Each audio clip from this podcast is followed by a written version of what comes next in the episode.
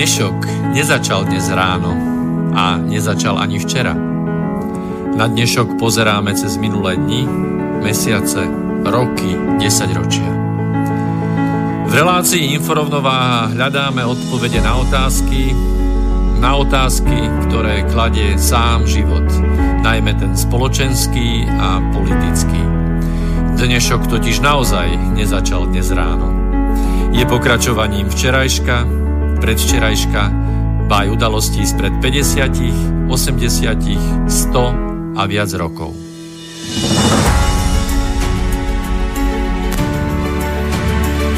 Rovnováhu potrebujeme vždy, všetci a všade.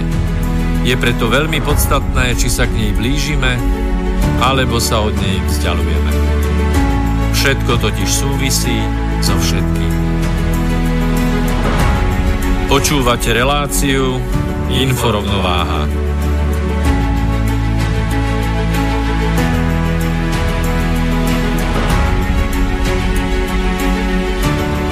Príjemný letný podvečer, vážení poslucháči, vážení priatelia, tým oslovujem najmä tých, s ktorými sme sa osobne stretli minulý, počas minulého víkendu na vynikajúcej akcii, ktorú organizoval Slobodný vysielač v chate pod Čertovicou, kde sme sa cítili náramne, všetci, čo sme tam boli, a kde sme mali veľký priestor na príjmanie, ale aj na rozdávanie informácií.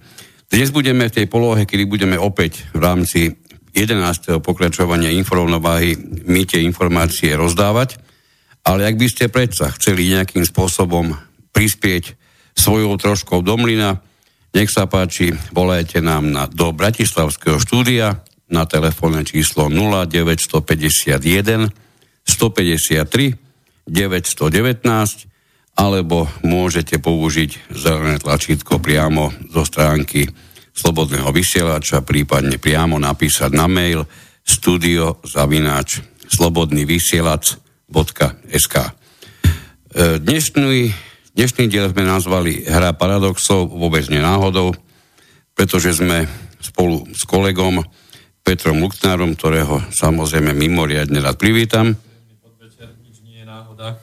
Prepač, nemá si mikrofón, takže ešte raz. Príjemný podvečer, nič nie je náhoda, veď nás poznáte. Tak, tak. Moje meno ešte stále je Miroslav Kantner. A teda celý čas aj od chaty sme venovali e, myšlienkam, čo by sme dnes mohli odvysielať a pritom sme narážali neustále na jednu vec, ktorá sa nám stále a stále objavovala, až tak širokých e, kontextoch a hlavne v vysokej početnosti, že sme si povedali, že už by mal byť diel o paradoxoch, pretože sme neustále naražali na rôzne a rôzne paradoxy. Máme ich vypísaných iba 492, čiže na nejakých 10 pokračovaní to bude stačiť.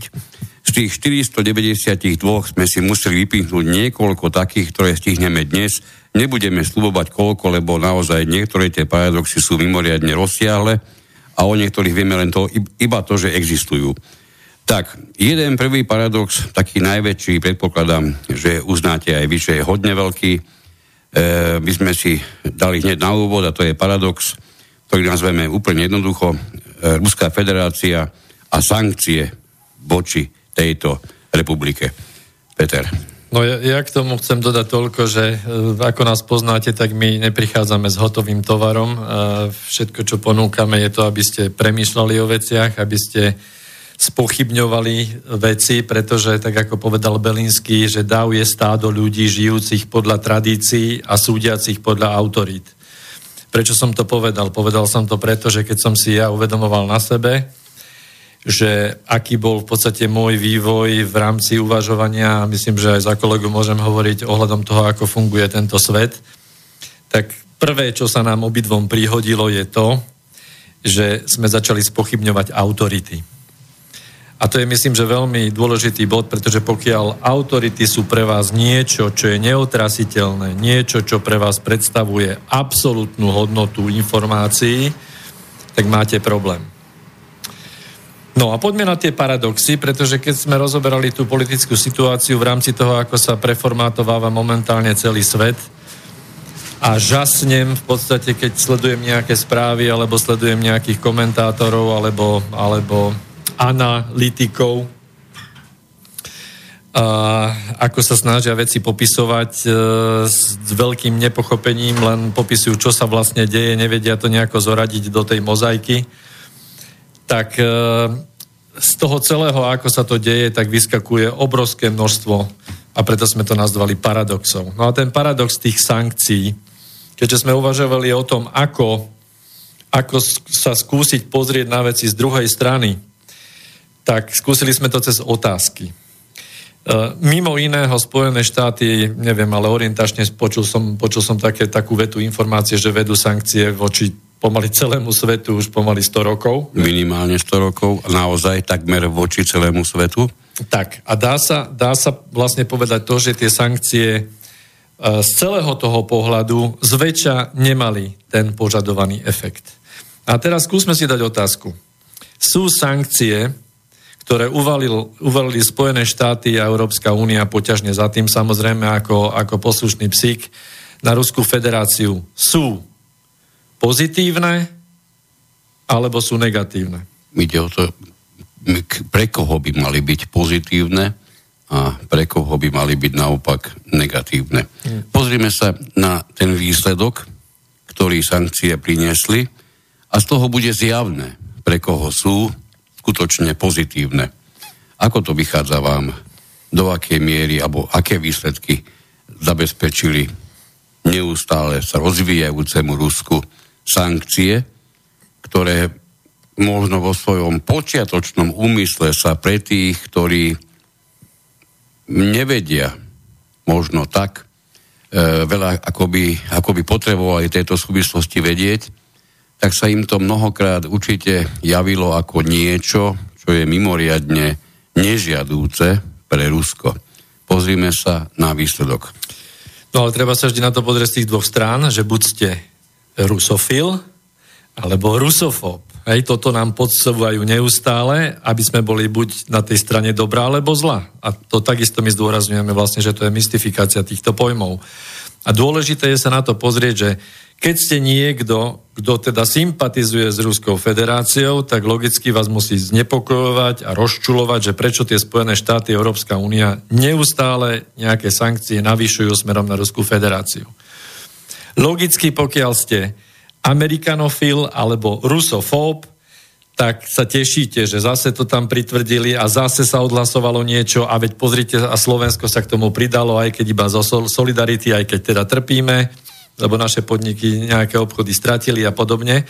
No ale skúsme sa na to pozrieť iným spôsobom. Prepač, iba na začiatok. Skúsme úplne zabudnúť, že existujú rusofily, že existujú rusofóby a iní filiafóby, lebo skúsme reálne pozrieť najprv na výsledky, ktoré sú dosť očividné a potom sa pozrieme aj na tie, ktoré sú viditeľné, výra, viditeľné výrazne menej.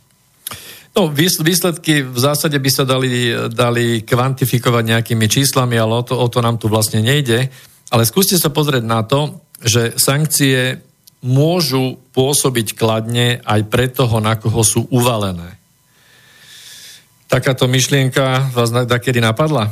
No teraz si povedal vec, ktorá, priznajme si to, málo koho a málo kedy naozaj napadne. No tak to skúsme vysvetliť. Takže po rozpade Sovietskeho zväzu, keď bol pri moci proamericky naklonený prezident Jelcin, aj keď nechceme absolútne hodnotiť teraz Jelcina ako takého.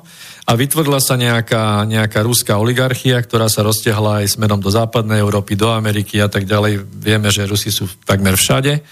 Jasné, že tam dochádza k prepojeniu na finančných úrovniach, to znamená uložené peniaze v európskych, amerických bankách, myslíme teraz tých ruských oligarchov.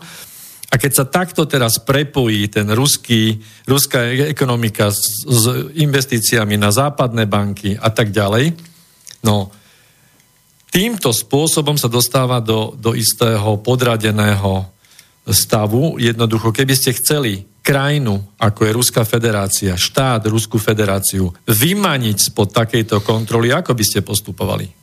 Náhodou by vám sankcie nepomohli v tom, že dávajú de facto možnosť terajšiemu prezidentovi Putinovi s kľudom vycúvať zo všetkých dohôd, poprestrihávať všetky tieto namotané káble smerom na západ a smerom na Ameriku. Svojím spôsobom vytrestať domácu oligarchiu Presne. napojenú na, na západné zdroje. Povedať, že počúvajte, buď si vrátite peniaze sem do Ruskej federácie, do našich bank, alebo nech sa páči, váš biznis skončil.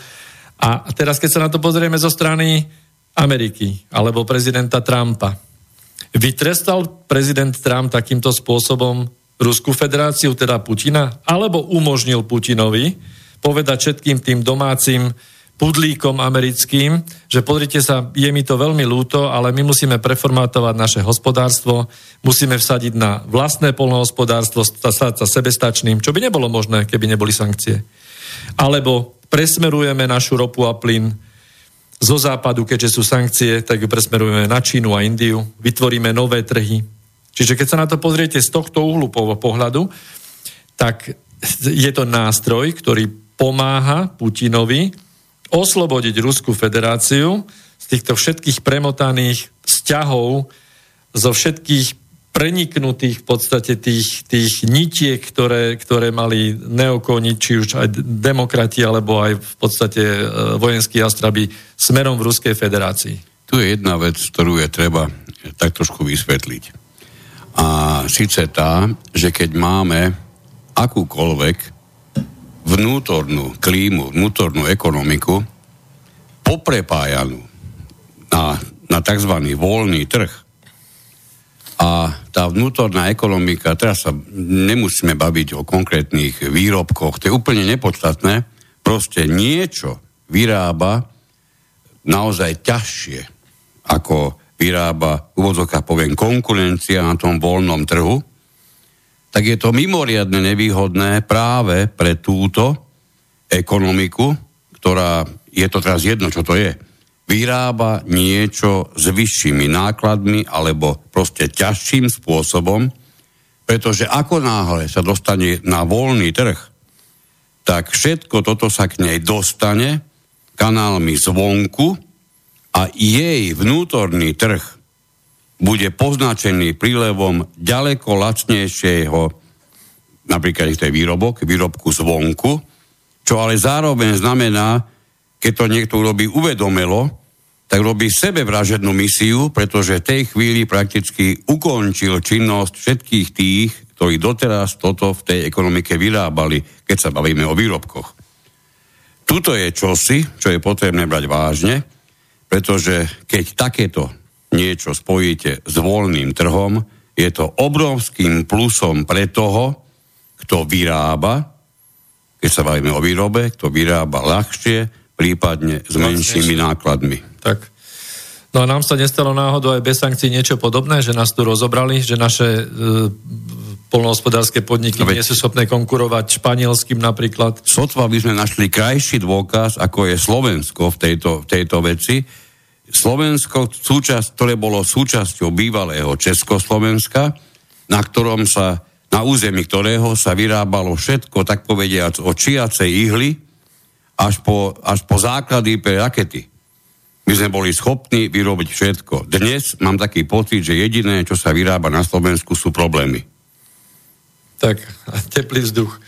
No a v podstate teraz si uvedomte to, že na to, aby sa krajina dokázala osamostatniť a vytvoriť vlastne svoje teritorium, ovládnuť svoj priestor, tak potrebuje vystúpiť z toho voľného trhu. Presne tak. No a sankcie jednoznačne toto Ruskej federácie umožnili. Čiže hurá, tí, čo, tí, čo vnímate so, uh, Ruskú federáciu ako, ako uh, krajinu, ktorá, s ktorou sympatizujete, tak možno teraz máte na to trošku iný pohľad. Tam ešte je ďalší dôležitý uhol pohľadu a to ten, že vznikol BRICS aj následkom, alebo utužil sa následkom sankcií a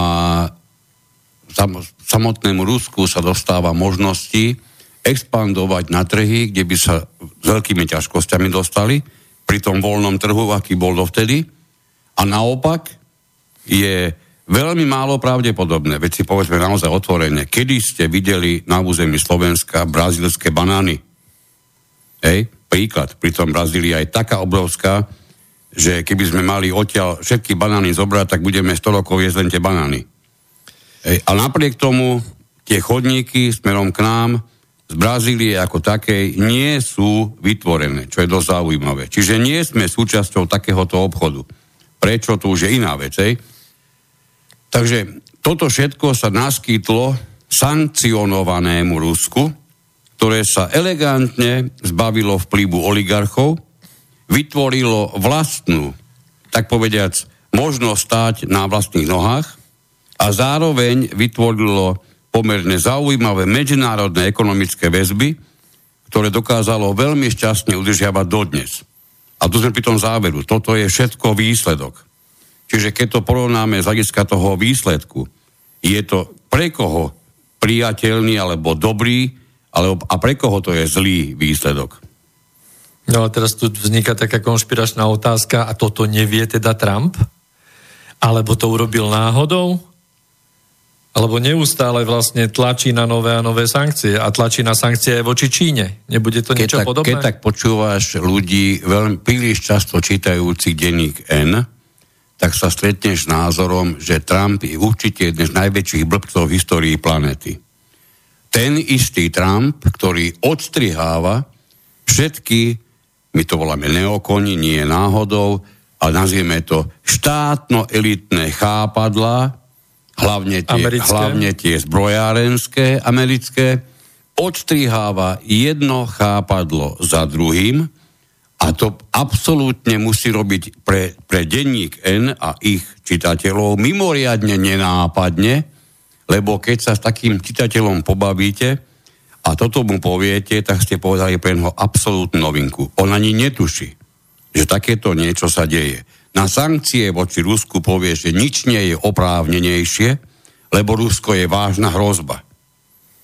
Ej, všetko je otočené naopak. Tak. Trump veľmi dobre vie, čo robí.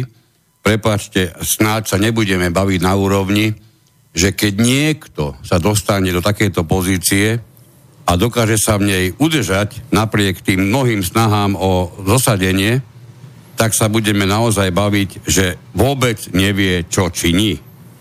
No, pokročme ďalej. Ako sa teraz pozeráte na podobné vyjadrenia Trumpa, že sa takisto vyhráža sankciami voči Európskej únii? Nie je to náhodou tiež niečo podobné, že dostávame šancu chopiť riadenie v Európe do svojich rúk? A, ako, a, a čo vyvoláva vo vás, keď počujete, že, že prezident Trump opäť pohrozil clami na euro, dovoz európskych automobilov a tak ďalej? Toto isté skúša na Čínu. Presne, akurát som chcel povedať, dobre si všímajte, kde všade už zasahujú sankcie a kde sa otvárajú nové, až sa mi žiada spýtať sa, z čoho chcú vôbec tie Spojené štáty ďalej existovať. Pretože, pardon, dovolím si povedať, že keďže produkty určené na americký trh sa dnes vyrábajú najmä na území Číny, najmä, začníme Apple a skončíme, to je úplne jedno čím, tak zistíme, že naozaj začína byť vážnou otázkou, či toto všetko sú skutočne ekonomické kroky, alebo sa bavíme už o cirkusových výkonoch. Tak, a Teraz v kontexte toho, čo sme povedali, čiže na jednej strane sankcie, teraz sa skúsme premostiť a, a skúsiť pochopiť to, že napriek všetkému je tu nešťastná Afrika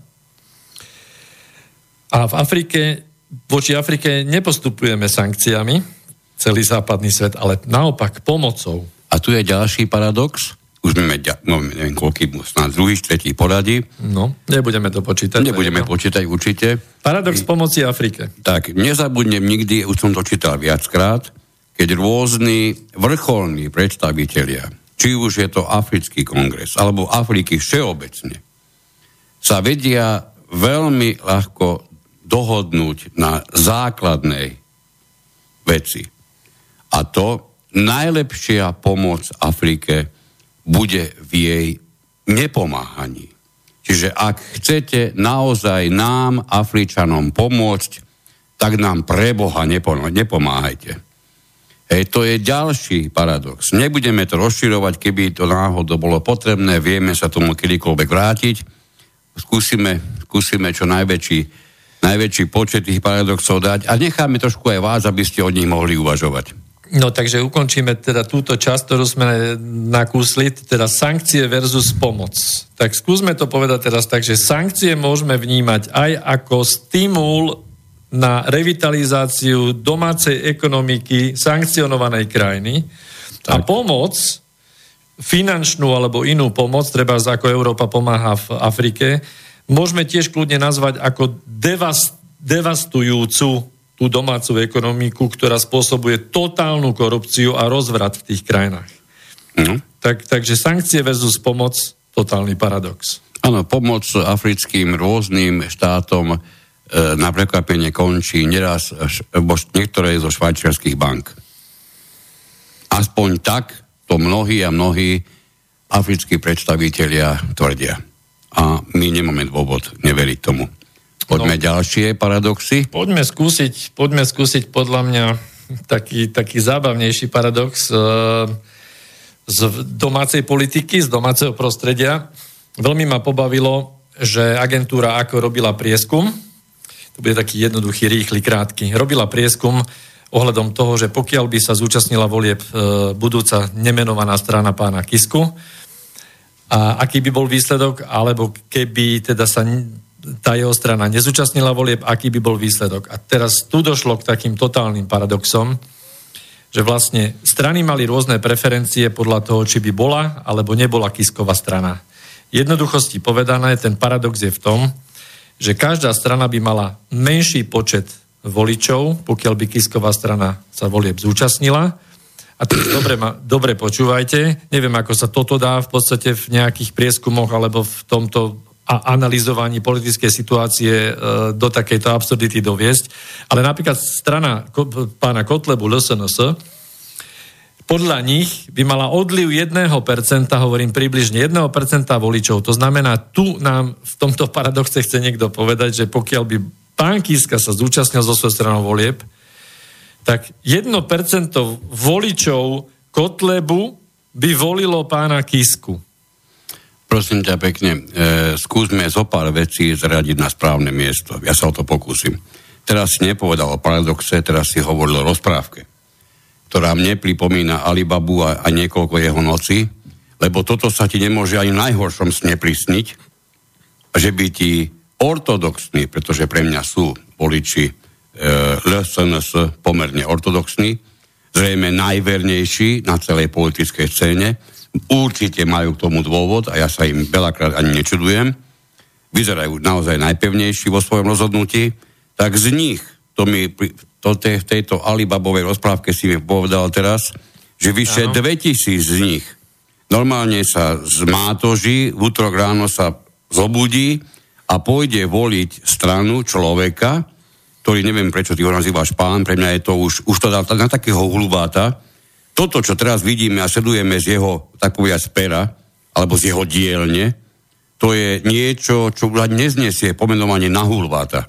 E, to už je vysoko nad touto čiarou, lebo robiť funkciu prezidenta a zároveň robiť e, vznik vlastnej strany je čosi, čo ani neviem, opravte ma, volajte, píšte nám niekto, ak o nejakom podobnom hulvátu by ste niekedy v živote už počuli.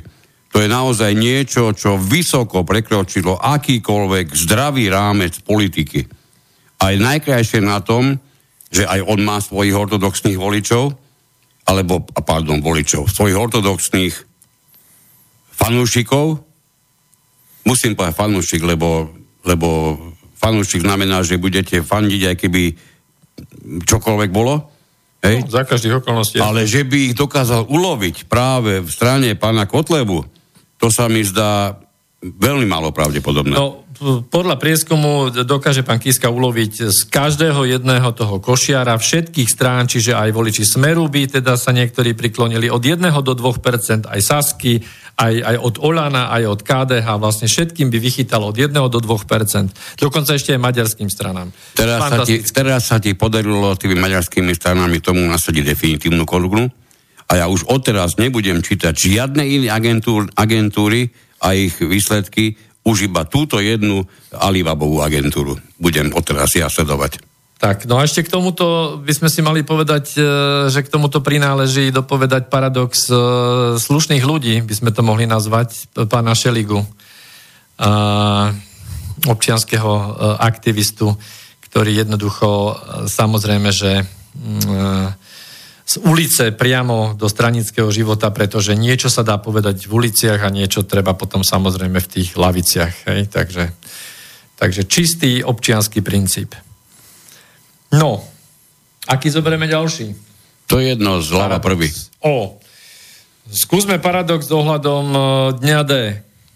No to, to si teraz radil ozaj pekný par- no, paradox, poďme. Deň D. Už sa dozvieme, oslava, že oslava. medzi výťazmi e, svetovej, druhej svetovej vojny dokonca už sedí aj Nemecko.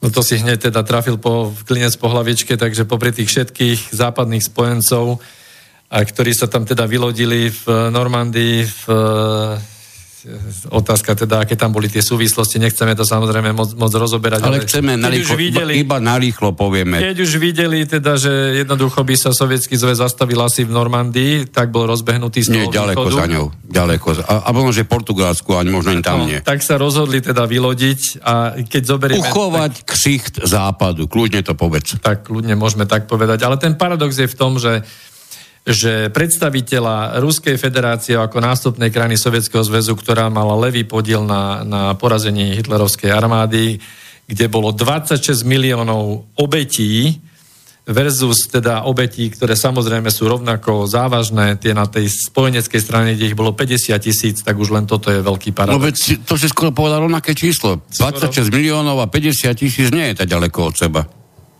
Skoro ani nie, no. No. A ešte tomu, keby si vypočítal ešte aj spojenecké nemecké vojska, koľko mali obeti? Tak tá, na, na strane, na západnom fronte údajne 200 tisíc, no. Tak no tak jasné. ešte chvíľku tu budeme sedieť a budeme, zistíme, prečo bola Merkelová na, deň, na dní D. Je, to si myslel takto? No jasné. Čiže ona tam bola teda zrejme zastupovať tie nemecké obete. Výťazné strany. Výťazné strany. A tam pomaly ako doma Prehranú tam... stranu nevolali. Prehranú nevolali. Hm. Tak. No tak toto je zaujímavé. Toto je krásny paradox, lebo teraz spravíme z paradoxu paradox, kedy niekto e, začína tvoriť históriu.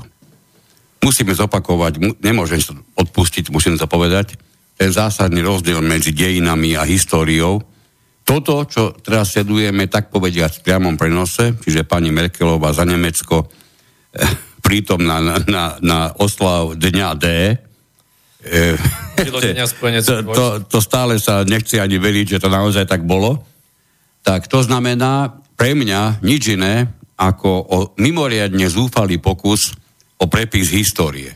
Neviem, e, kde sa tento Alibaba, čo to má na starosti, narodil, ale odkiaľ, to, odkiaľ, odkiaľ takáto aktivita vôbec, vôbec prišla, ale predpokladám, že bola mimoriadne e, trápno smiešná mnohým, nie len nám, čo tu sedíme, teda počúvame to.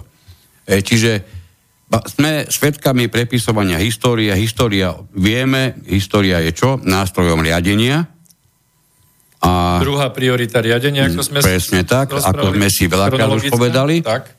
Čiže tým, že vám prepíšeme históriu, pričom si nevšímame dejiny, pretože dejiny je chronologický sled udalostí. Takých, ktorí sa skutočne stali. To sú dejiny. História naproti tomu je pokus toto, čo sa stalo, dostať obvykle s mimoriadne silným ideologickým nánosom použiteľné pre svoje vlastné účely. Preto máme rôznu históriu, úplne inú históriu sa aj učia v Spojených štátoch, úplne inú históriu sa učia vo Francúzsku, celkom inú históriu sa učia nemecké deti a prekvapujúco aj tie maďarské až sa musíš spýtať, že či sa náhodou všetci skutočne učia o jedných a tých istých dejinách. Lebo paradoxne to vychádza tak, že asi nie. No to prešlo vlastne iba nejakých 70 rokov, 75 rokov vlastne bolo to výročie teraz. To znamená, že už veľa ich nežije, čo to zažili a už sa to môže prepisovať. No ale tu sa desím teraz toho, že keď si uvedomíme, e, že sa ideme baviť e, v rámci histórie stovky rokov, 500 rokov, no, tisíce bavíme... rokov dozadu, Bavíme sa v zásade e, o niečom, čo musíme mimoriadne trpezlivo zvažovať, lebo je vysoko pravdepodobné, že je to poznačené historickými vysvetleniami. Tak, no a k tejto Normandii ešte by sme mohli priradiť túto Prepač, ďalší... som povedal zle slovo, hysterickými. Hysterickými, áno. E, k tej Normandii by sme mohli ešte priradiť jeden, jeden paradox, ktorý tu máme, že tu je taký paradox, že čo Rus, to komunista. Áno, áno a z toho by malo vyplývať, že čo Nemec, to fašista? Tak Ale nevyplýva. V nie. Už teraz toho bude čo Nemec, to osloboditeľ. Až takto. No samozrejme, veď pozoruj. Ja by som sa prebudil zhruba 50 rokov, iba na jeden, jeden jediný deň, aby som si to, čo som teraz vyslovil, aby som si to mohol prečítať v, v tých dejepisných knihách, ktoré budú mať vtedajší žiaci na na v triede. Lebo čípim, že takto to pôjde ďalej. Lebo smer to ten má. Smer má aj... Smer už to má. Smer teraz má aj Už sme zaradili iný smer. zástupkyňu Nemecka medzi pozvaných na deň D. Tak poďme, tento paradox sme si skutočne užili. Užili sme si. Tak skúsme taký ten pravoľavý paradox, ten nás neustále prenasleduje a stále nám to tlčú do hlavy. Už sme si to tu vysvetľovali mnohokrát, že pravica, lavica je zase len mýtus, do, dobre, zle. To ani neviem, či ešte stále je paradox. Či to Paradoxom je to, že tomu niekto stále verí. No ale stále to funguje, funguje to. No a... nie, ono to funguje len, len preto, lebo ľudia tomu veria, inak to neexistuje. No veď preto hovoríme, že treba rozmýšľať, treba stále rozmýšľať o veciach, treba, treba pozerať treba v kontexte toho, čo hovoríme na to, ako, ako prebiehajú voľby teraz e, naprieč Európou, Európskou úniou. Hej, naposledy v Dánsku voľby vyhrali sociálni demokrati, hej, a oni si teda a, a komentátori politicky to okomentujú, že oni si vlastne vyberajú paradoxne zrniečka aj z pravej, aj z ľavej strany. Hej, to znamená, že sociálna demokracia nahodila antimigračnú rétoriku, čiže pravicovú, a na druhej strane vyšla so programom na sociálny štát a podobne, čiže ľavicovú. E, seriózne, kde sa mohla vyskytnúť ďalšia Alibabová rozprávka, že keď je niekto antimigračne naladený, tak je v zásade pravicový. Keď ja chcem, aby úžitky svojej krvavej roboty, svojich zodratých dlaní, aby užili najmä ľudia z mojej vlastnej krajiny, alebo mojej vlastnej republiky, lebo aj to sa obávame, že sa pomalečky ani nebude vyslovovať, že existuje štát republika, Čiže z mojej vlastnej republiky, keď to chcem, aby to, aby to končilo predovšetkým ako ich úžitok, ja som v zásade v tej chvíli pravicový? No podľa, podľa politologov áno. To sú študovaní. To sú Sociálne autori. cítiaci, ale ako náhle som antimigračný, tak som pravicový. No, Alibabovi sa prísnilo.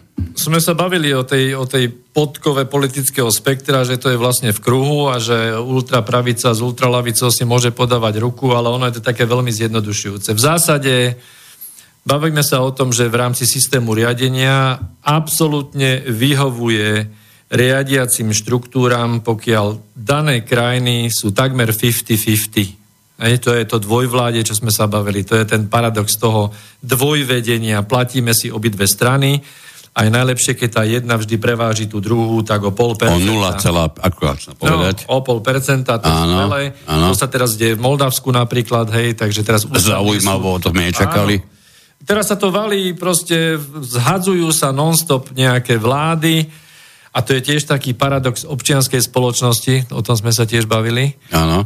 Že nejak, nejak preformátovali tú demokratickú spoločnosť, to nestačilo, spravili z toho občiansku, lebo však my sme občania, ale teda neviem, ja, alebo ty nevyzeráš byť ako občan, lebo nás nejak nepustia k tomuto rozhodovaniu. Ale ako keby tým riadiacim elitám vyhovuje tá občianská štruktúra vlastne ako ďalší riadiaci článok, ktorý svojím spôsobom pôsobí ako priama demokracia. To znamená z ulice. Hej? Presne, lebo občanovi dáš ten punc uli, uličného občana najmä, lebo len tedy je zaujímavý. Inak, inak všimni si, že pokiaľ si pri, pri, pri sporáku a valíš pre svojich 5 detí, tak si prakticky nezaujímavý, hej. Ty musíš ísť do ulic, lebo v tej chvíli si občan. No, ale... A máš právo sa dožadovať. No, ale... Treba, treba zrušenie amnestii, máš právo sa dožadovať pomaly pán Boh vie čoho. No, no čohokoľvek. Lebo si občan. No, Pokiaľ no, si pri tom špolhelete, tak, si, tak nie si občan. No a pokiaľ vie zorganizovať... Alebo si, ale nie si zaujímavý. Áno, ale pokiaľ vie zorganizovať ulicu. A teraz si pozri, že to je ten paradox, že napríklad dvom, trom mladým aktivistom, chcel som nejak to kvantifikovať vekom, okolo 20, 20 hej, mladým, ktorí ovládajú sociálne siete, teda tak sa nám to podsúva. Ja by som rád, keby ovládali samých seba, ale No, dobre. Ale, ale tým sa podarí napríklad aj teraz v Českej republike dostať 120 tisíc ľudí, a to sú vlastne z dronov informácie, kde to počíta softverom hlavy. 120 tisíc ľudí sa podarí milión chvíľči, ak sa volá tá, tá, to občianske hnutie, aj sa podarí dostať na Václavách, takisto ako aj u nás sa podarilo túto e, nať pažmáni a ešte neviem, Šeliga, Farska zorganizovať tiež 10 tisíce ľudí na... Bez cudzej št- podpory finančnej. Áno, a teraz sa skúsme zamyslieť nad tým paradoxom, že keby treba e, strana, ktorá je vládnúca v Českej republike, strana áno, pána Babiša, myslíte si, že by sa im podarilo zorganizovať tejto strane, ktorá má štruktúry všade, zorganizovať 120 tisíc ľudí na, na Václavák len tak? Alebo Smer by dokázal zorganizovať len tak 50 tisíc ľudí? Hej? Len tak, že tu sa stretnú dvaja, traja študenti hej? a im sa to bez problému podarí? No dobre, ale oni používajú sociálne siete, teda tú jednu. No, Hej? tu, tu jednu, no. No. No, takže poďme to presmerovať teraz na, uh, poďme to presmerovať k Smeru, lebo okolo Smeru sa tu točí teraz veľa vecí, Tak ale to sú, hlavne to, stačí, keď povieš smer, už si vyslovil niekoľko paradoxov. niekoľko paradoxov. Uh, aký má ten Smer? Smer? Napríklad, Napríklad, pretože uh, treba sa na to znovu pozrieť s odstupom a treba určité veci vnímať uh, naozaj dejinne tak, ako sú. A odkiaľ začať, lebo to okolo Smeru Poď, toho je prepáč, hodne, prepáč, začnem ja, začnem jednou vecou. Ja začnem tým, že my to neustále budeme opakovať. Ak chcete mať skutočne prvýkrát reálny pohľad, reálny pohľad na, na situáciu, prvé, čo musíte urobiť, prestať byť fanúšikom kohokoľvek, čohokoľvek. Pokiaľ budete stále pociťovať príliš veľkú náklonosť k niektorej napríklad politickej strane, dovolím si vysloviť záver, pretože sme si s tým, týmto obdobím sme si obidvaja svojho času prešli. Pokiaľ bude akákoľvek sympatia, pokiaľ je slabá ešte možno áno, ale ako náhle už to bude na úrovni fanúšikovania, nebude vám to dovolovať zvoliť reálny pohľad. Čiže ak náhodou ste fanúšikmi iných strán ako Smeru, tak vám to bude pripadať mimo, mimoriadne slabé, čo budeme hovoriť teraz. Ak náhodou ste ich e, fanúšikmi, tak vám to bude pripadať zase veľmi silné. Tak, poďme do tých paradoxov smeráckých. Tak, no tak poďme k postave nášho, nášho premiéra terejšieho pána Pelegriniho. V každom prípade si treba uvedomiť, že za posledné veľmi krátke obdobie, čo stále pod vládou Smeru, aj keď v tom, v tom nejakom zmenenom garde, sme ako predsedajúca krajina V4, kde už môžeme hovoriť smelo, z niektorých úst e, politikov sa vyslovuje V5, čiže aj plus Rakúsko. Čiže sme boli predsedajúcou kraj, krajinou V5, boli sme predsedajúcou krajinou aj e, v rámci Európskej únie, predsedajúca krajina v rámci e, OECD, O- OBSE a podobne. Toto všetko v krátkom časovom slede a treba ešte vnímať tú situáciu a tie veci v kontexte toho, že aj keď boli iné krajiny v týchto istých postaveniach, lebo je to vlastne a, tie predsedníctva cirkulujú, tak práve počas nášho, a, nášho predsedníctva vo V4 alebo vo V5 e, navštívil Slovenskú republiku a Bratislavu e, pán Shinzo Abe ako japonský premiér. Nepamätám si ani, kedy naposledy bol vôbec vo východnej Európe a v okolí. Hej, chodí na najvyš aj to riedko do západnej Európy a ten paradox je, že, že je natlačený momentálne v Iráne, v takej tej teraz v úvodzovkách zoberte bezvýznamnej krajine, čo sa týka riadenia. Hej, aj k tomu si niečo povieme. Ale práve počas predsedníctva V4 pod našim vedením v Bratislave príde, príde šéf vlastne e, vyspelej ekonomiky sveta. Potom v zápäti za tým Pelegrini dostane možnosť ocestovať do Washingtonu a urobiť si fotečku vo voľnej pracovni pred krbom s pánom Trumpom, ktorý keď nemá dobrú náladu, tak e, pani Merklovej ani ruku nepodá, akože opäť nepodal ani teraz v rámci, v rámci normandského stretnutia. A tento absolvent to... mnohých a mnohých škôl bontónu sa pravdepodobne ako prvý politik otáča anglickej kráľovnej chrbtom. Chrbtom, áno, presne tak. Ale zaujímavé, že na tom nielen pán Trump, ale aj pani Trumpová. Ale o tom si povieme nejaký inokedy. Treba vidieť, treba vidieť symboly a, a v kontexte toho tieto paradoxy. No ale aby som pokračoval, čiže Pellegrini versus Abe, Pellegrini versus Trump a Pellegrini, a dá sa povedať úspešne, Pellegrini versus Putin, hej, a Medvedev a dokonca vystúpenie, vystúpenie Pellegriniho v rámci hlavného panelu Svetového obchodného fóra v Petrohrade 2019 teraz. Hej? Čiže bol na hlavnom paneli a mal možnosť teda týmto e, pádom sa stretnúť priamo aj so Xi Jinpingom, čínskym prezidentom. Tak vážený, toto je náhoda? Teraz si no, to zoberme ešte moment. náhod ti povedia, že to je jedna z najväčších náhod, aká sa kedy stala posunú období komukoľvek zo Slovenska. No tak to je náhoda, ktorá neviem, kedy sa zopakuje a, a ja to skôr, my, my to teda čítame tak, že je to v podstate jedna obrovská šanca pre Slovensko, kde v rámci preformátovávania sveta dochádza k tomu, že máme možnosť, samozrejme s, s kádrami, ktoré vedia, máme možnosť uchopiť riadenie v rámci strednej a východnej Európy, v rámci toho, že Eh, ja viem, život je relatívne krátky a keď si predstavíme, keď som si takedy dávno pozeral mapu a som uvažoval nad tým, že ako sa vytvorili tie krajiny a že teda je nemysliteľné pre mňa už len pohľadovo, že by sa mapa mohla zmeniť nejakým spôsobom, že by sa hranice preformátovali, to bolo niečo ako nedotknutelné, no ale teraz sa to vlastne v priamom prenose deje. Preformátováva sa celá Európa, Západ je nechaný v podstate bokom. Ja už opakovane hovoríme o tom, že Európska únia už dostala vlastne um, impuls, dávnejšie impuls o preformátovaní tou Achenskou zmluvou. Čiže aj Západ na to už reagoval. Na to, že V4 alebo V5 má stále väčší vplyv aj v rámci slova v Európskej únii. Hej? A aj v rámci toho, že naozaj nás musia počúvať viac tak na druhej strane oni sa už zariadili. Nemecko s Francúzskom uzatvorilo Achenskú zmluvu, to je už náhrada šengenskej zmluvy, čiže už sa ani nepočíta s tým, že sa to nejakým spôsobom udrží spolu. Hej? Takže to je ten paradox, a to je paradox, že vlastne je tam človek zo Smeru. Ďalší človek zo Smeru, Raši, bol vyslaný ako na deň D ako zástupca. Čiže mal možnosť sa skontaktovať zase so svetovými politikmi aj keď tam vidíme trošku iný symbol.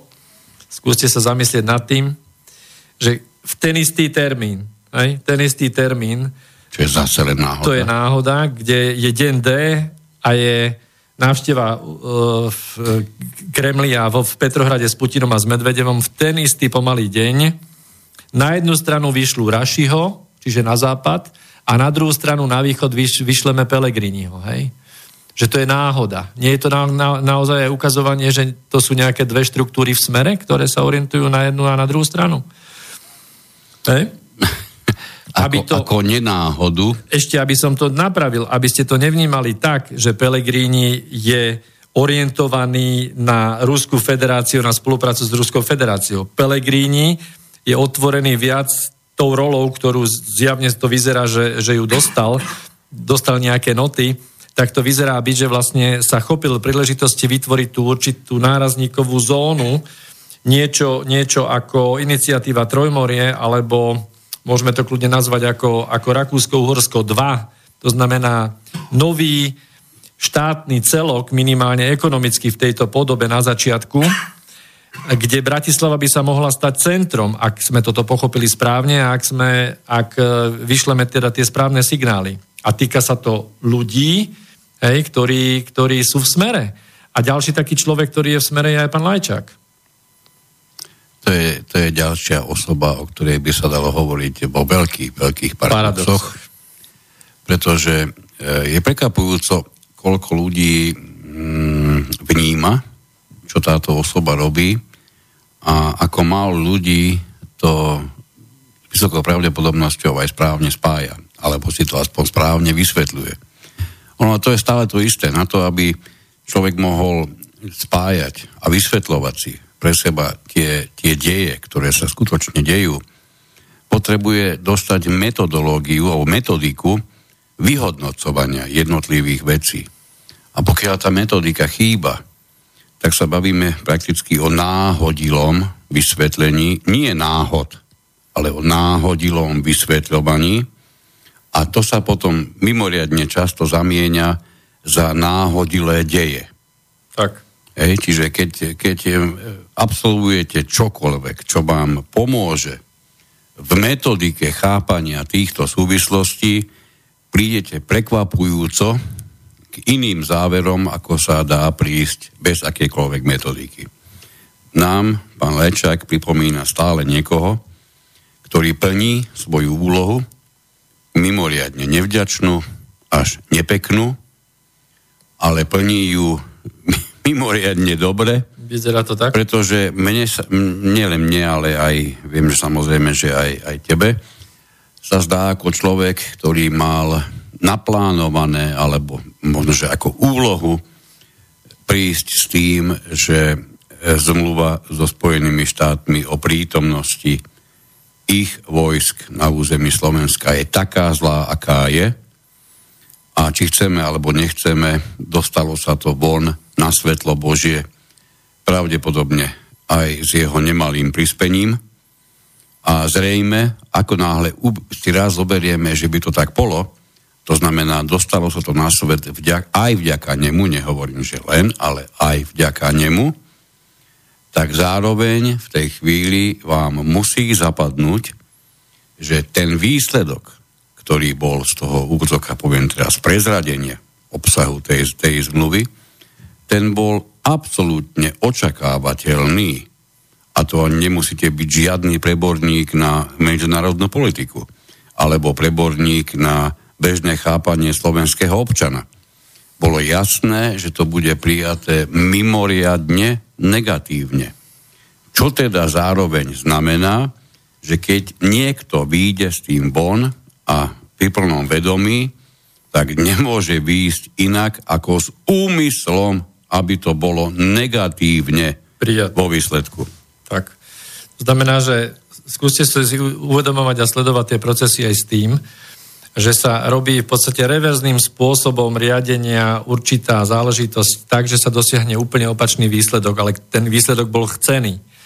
To znamená, že keby ste mali za úlohu, aby Slovensko tú zmluvu o tých e, základniach amerických nepodpísalo, tak je jedna z možností postaviť sa proti nej, búchať po stole a povedať, že nie za žiadnych okolností nie. Prípadne urobiť udalosť na Facebooku, aby prišlo 18 ľudí na SNP. Na SNP, Teda námestie SNP, samozrejme. Alebo to urobíte tak, že jednoducho vyvoláte uh, tým únikom informácií okolo tej zmluvy také informačné pole, ktoré naozaj vzopne hladinu odpor ľudí, celkovú tú mienku v danej krajine a v podstate vám to umožní vycúvať z toho, ako, ako však ja ničia muzikant, veď tak, teda, tak to nepodpíšme. Hej? Nedá sa. No ale keď, keď, si, keď sa pozrieme na túto ďalšiu osobu, zo, alebo teda je to nominant Smeru, ale môžeme teda nazvať, že zo Smeru, tak predsa len je na osi, pracoval na osi Srbsko, Európska únia, ale aj OSN. To znamená, že je to, je to hráč... globálny. Globálny hráč. Presne to znamená, že keď ba- sa bavíme o tom, že Trumpová úloha je odstrihávať uh, Ameriku od Európy a Európu od Ameriky a že nie je v jeho záujme realizovať uh, základne americké na Slovensku, no, no, tak v tomto istom duchu v podstate, v podstate Lajčák konal. A teraz si uvedomte, že Lajčák bol na stretnutí Pelegriniho s Trumpom Hej? Ak, by, ak, by, ak by sme toto nevedeli a dostali by ste bežnú otázku a vaše informácie pochádzajú najmä z denníka N a dostanete otázku, kam že pôjde Lajčák e, na oslavy dňa T, tak vás nemôže napadnúť nič iné, ako že bude sedieť vedľa Merkelovej. No, no ale bohužiaľ sedel, sedel s Putinom a s Lavrovom. Hej? Takže treba si uvedomiť to, že opäť, pokiaľ by Trump mal čo len trošičku problém s Lajčákom a boli, boli by v nezhode, tak by sa nemohol objaviť proste na rokovaní priamo, pretože všetko, všetko e, Trump e, je schopný, jednoducho pokiaľ sa mu niečo nepáči, tak v tomto je naozaj svojím spôsobom hulvát, hej, nech je akákoľvek diplomatická konvencia, všetko strháva preč a je mu to jedno, hej, keď proste nechce daného politika, tak sa s ním nestretne. Alebo sa mu otočí chrbtom, alebo mu nepodá ruku, alebo niečo spraví. A toto sa nedialo v prípade Lajčaka. Takže trošku sa treba nad tým zamyslieť. A tento istý Lajčák bol v delegácii s Pelegrinim a Zožigom v Petrohrade aj s Putinom aj s Medvedevom a dokonca rokoval s Lavrovom a rokoval o situácii riešenia vojnového konfliktu Ukrajina-Donbass a neviem, či ste zachytili, uh, novinári ťahali z Pelegriniho, že aby, aby povedal teda, aká je, aká je uh, tá misia, alebo uh, ne, nejaký leitmotiv toho rokovania medzi Lajčákom a Lavrovom ohľadom Ukrajiny. A Pelegrini teda zachoval, zachoval kľud a pohodu, že nechce rušiť to informačné pole s tým, aby to išlo cez média skôr. Chce, aby priamo informáciu, ktorú dostal Lajčák od Lavrova, najprv odozdal ukrajinskej strane. To znamená, nie je tu Lajčák opäť použitý v podstate v rámci utišenia toho vojnového konfliktu, čiže v rámci toho, že žiadnemu globálnemu hráčovi to nejde do karát a ten konflikt by sa mal už konečne zrušiť s novým vedením ukrajinským, aj keď to nebude jednoduché. Ono zase stačí e, k takému jadru ukrajinskému, stačí sledovať zo pár vecí. Určite ste zachytili, aspoň tí pozornejší z vás, nie je to tak dávno, necelé dva týždne, Medzinárodný menový fond rozhodol o tom, že neposkytne ďalšie peniaze Ukrajine. Čo to je? To je podpora mieru, to je podpora vojny. Čo vám z toho vychádza? Čo to chce byť? Keď Ukrajine sú odmietnuté z Medzinárodného menového fondu, čiže z toho, z nadriadeného to subjektu, všetkým centrálnym bankám po celom svete, keď z tohoto mimoriadne dôležitého globalistického subjektu príde rozhodnutie, nepošleme žiadne peniaze na Ukrajinu. No však to máme štvrtú prioritu riadenia ekonomickú. No. No a z tohto kontextu, z tohto kontextu ešte sa pozrieme na to, že v rámci tej návštevy Pelegriniho v Moskve a potom v Petrohrade, si treba uvedomiť jednu vec, to je taký paradox hádzania vidly, hej, že tý, tá protistrana hádže vidly do, do toho a vždy sa používa jedna tá istá karta a to je okupácia. To znamená 68. rok a e, viete o tom, o, o tom pokuse vyvolať v podstate incident s tým, že by malo byť v Dume Eh, by, by mali zákonom rehabilitovať veteránov, ktorí sa zúčastňovali eh, okupácie 68, čiže operácie eh, Dunaj. Áno, takto vám to podali, podali dôležité médiá na Slovensku a nielen na Slovensku. Pritom zabudli na jednu podstatnú vec, že ide o, nápad, o nápad, úvodzovkách poviem, jedného marxistického predstaviteľa celej Dumy, že Duma už druhýkrát by odmietla taký návrh, a najpodstatnejším dôvodom, pretože inak by nás to vôbec nemuselo zaujímať, za čo chce ktorá krajina odmeňovať svojich, svojich ľudí, ono priznanie, že ide o vojnových veteránov, ktorí si zaslúžia napríklad priplatky k dôchodku, ak by o tom Duma rozhodla, tak by to znamenalo, že tu bol vojnový stav medzi vtedajším sovietským zväzom a Československom, čo aj tí najväčší okupantov presvedčenci musia uznať, že o vojnovom stave nemôže byť ani reč. Takže tu je ten najzásadnejší moment. Samozrejme, že tento moment slúžil ako prekrytie toho, že práve z hodov okolností, mimoriadná náhoda, práve v tých dňoch boli predstavitelia Slovenska prítomní, prítomní v Rusku. A nie náhodou, Máme za sebou teda prakticky už celé vysielanie, bez akékoľvek pesničky, skoro sme to nestihli ani ukončiť. Ešte tu máme bodov. Máme tu bodov asi no. na, na 40 pokračovaní. Určite ešte niektoré z nich do budúcnosti pripravíme. E, predpokladám, dúfam a verím, že aj dnes sme vám priniesli dosť námetov, aby ste sa nad nimi mohli zamyslieť. Treba také nevyvesenie vlajky na amerických ambasádach, samozrejme myslím tým e, vlaj, vlajky duhovej. Aj toho sme boli svetkami v posledných dňoch hej, pretože prišiel zákaz vyvesenia duhovej vlajky na ambasádach Spojených štátov v Nemecku, v Izraeli, treba v Brazílii a ešte v rôznych iných krajinách, čo ešte donedávna bolo rozhodne mimoriadne pravdepodobné, že také niečo sa nikdy, nikdy neudeje. Vidíte, ten, ten proces proste pokračuje a s vierou, že bude pokračovať dobrým spôsobom aj, aj pre naše krásne Slovensko, sa s vami na dnes rozlúčime, takže ďakujem veľmi, veľmi pekne kolegovi Petrovi Luknárovi. Príjemný teplý podvečer. Ježiš, príjemný teplý, bože. Dobre, keď sme hovorili Paradoxy. o duhovej vlajke, to krásne. A veľmi pekne ďakujeme za pozornosť. Stretneme sa takto o dva týždne a budeme mať na stole zase ďalšie paradoxy. Ďakujem veľmi pekne za pozornosť a do počutia. Do počutia. Táto relácia vznikla za podpory dobrovoľných príspevkov našich poslucháčov. I ty sa k ním môžeš pridať. Viac informácií nájdeš na www.slobodnyvysielac.sk Ďakujeme.